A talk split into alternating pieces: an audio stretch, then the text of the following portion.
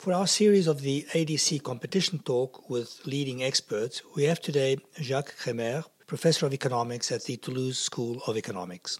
Professor Jacques Crémer, a PhD in economics from MIT, has held a number of important positions, including being research director at the CNRS, the prestigious Centre National de Recherche Scientifique, and director of IDE, the Institut d'Économie Industrielle. He's a fellow of the Econometric Society, was a member of its council, and has been scientific director of the Digital Center at Toulouse since 2015. He has done fundamental work on auction theory, industrial organization, economics of the Internet, as well as contract theory. Most recently, Jacques Crémer was appointed special advisor to Commissioner Vestager and co authored the Special Advisor's Report for the European Commission entitled Competition Policy for the Digital Era along with Yves Alexandre de Montjoye and Heike Schweitzer. Jacques, welcome to the ADC. It's a pleasure to have you here and to have the opportunity to do this Compcast with you. For our first question, given your knowledge on competition economics, we could speak about a broad number of competition issues, but let me focus on your most recent work as a special advisor and co author of the report Competition Policy for the Digital Era. This report has indeed become a cornerstone for the discussion on the challenges of digitation for competition policy, along with other influential reports such as the Furman Report or the report published by the Stigler Center. From an enforcement perspective, what do you consider to be the top priority concerns in digital markets?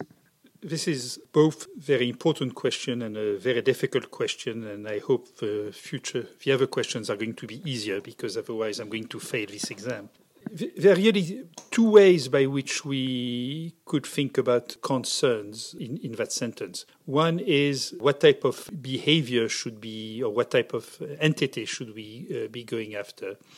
And uh, the other one is what are the main problems which we are facing when we are uh, doing enforcement? So two or three things, but I'm not sure that my uh, answer is going to answer uh, all of this question.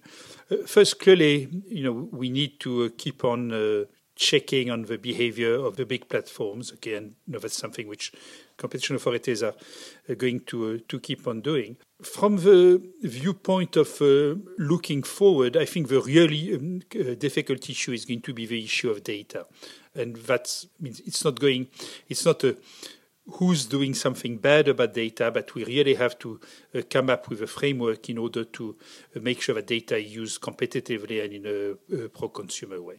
Thank you. Taking on on that point about data, one of the key concerns noted in the Special Advisor's report for the European Commission relates precisely to the access to data and the right to data portability.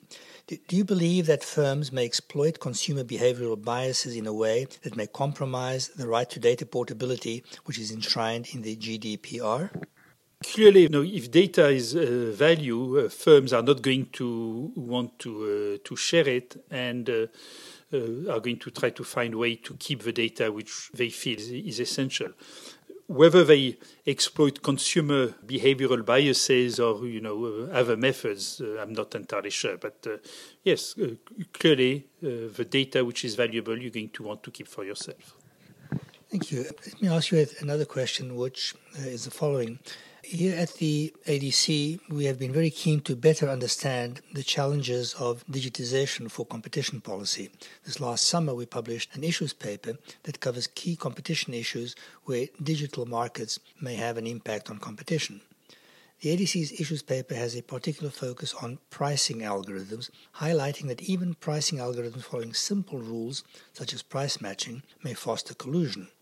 The competition community has also taken an interest on the risk that pricing algorithms may have in fostering collusion, but working with different scenarios. For example, some scenarios involve very simple algorithms, while others have complex reinforcement learning algorithms.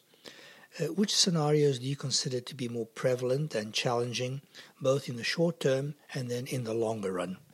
I must admit I was very skeptical about um, the problem of uh, algorithmic collusion for two reasons. One, I felt it was uh, much too early to begin looking at this problem. We don't have enough data, it's very hard to spot. Uh, the second one is that the, the discussion has had a tendency of being done in the following way.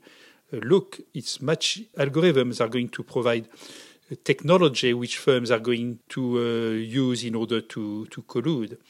But we know that the problem in collusion uh, in, in, economics is not a problem of only a problem of wanting to do something, wanting to collude. It's a problem of preventing cheating, and it's not clear whether the technology would not make cheating also much easier, and which of those two phenomena would dominate uh, wasn't entirely clear. So I felt that really the, all of this wasn't mature enough for us to think about it in enforcement terms, although clearly there was a huge amount of uh, academic research which could be done on the topic.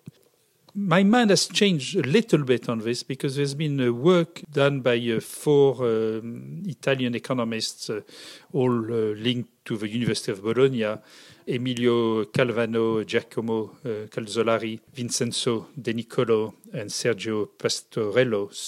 I apologize for my accent in Italian.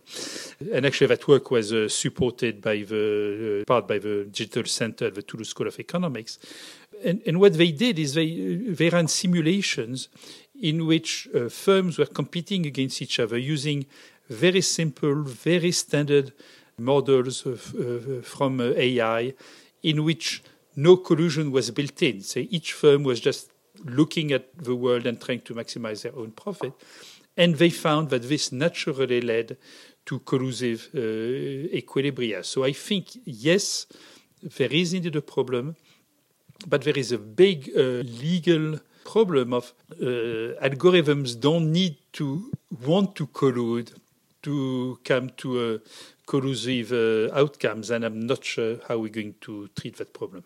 Thank you. And uh, finally, a question about the, the, the impact of, of potential preemptive mergers on, on innovation and on market development. Uh, one of the challenges for competition authorities in the digital era is the risk that preemptive mergers escape the scrutiny for not meeting notification thresholds. For this reason, some competition authorities have discussed and proposed broader notification thresholds. Do you believe that these broader notification criteria are suitable to avoid the so called killer acquisitions? Or do you believe that they may reduce the incentives of entry for, for buyout and have a negative impact on innovation? I must admit that I find there's too much discussion on uh, mergers right now in a competition circle. It's clear that there are some mergers, you know, uh, in particular, for instance, uh, WhatsApp or uh, Instagram, you know, uh, buyout by Facebook, which probably shouldn't have uh, been allowed. Uh, but my feeling is that if they arose now, we would catch them Okay, I mean maybe the thresholds are not exactly enough, but you know we would find a way of going around this. Uh, uh, and actually, in the report, we speak about them and uh, we show that the, uh, all, all, of those mergers uh, were notified to at least one competition authority. So the problem of uh, thresholds is not a, a, a major problem.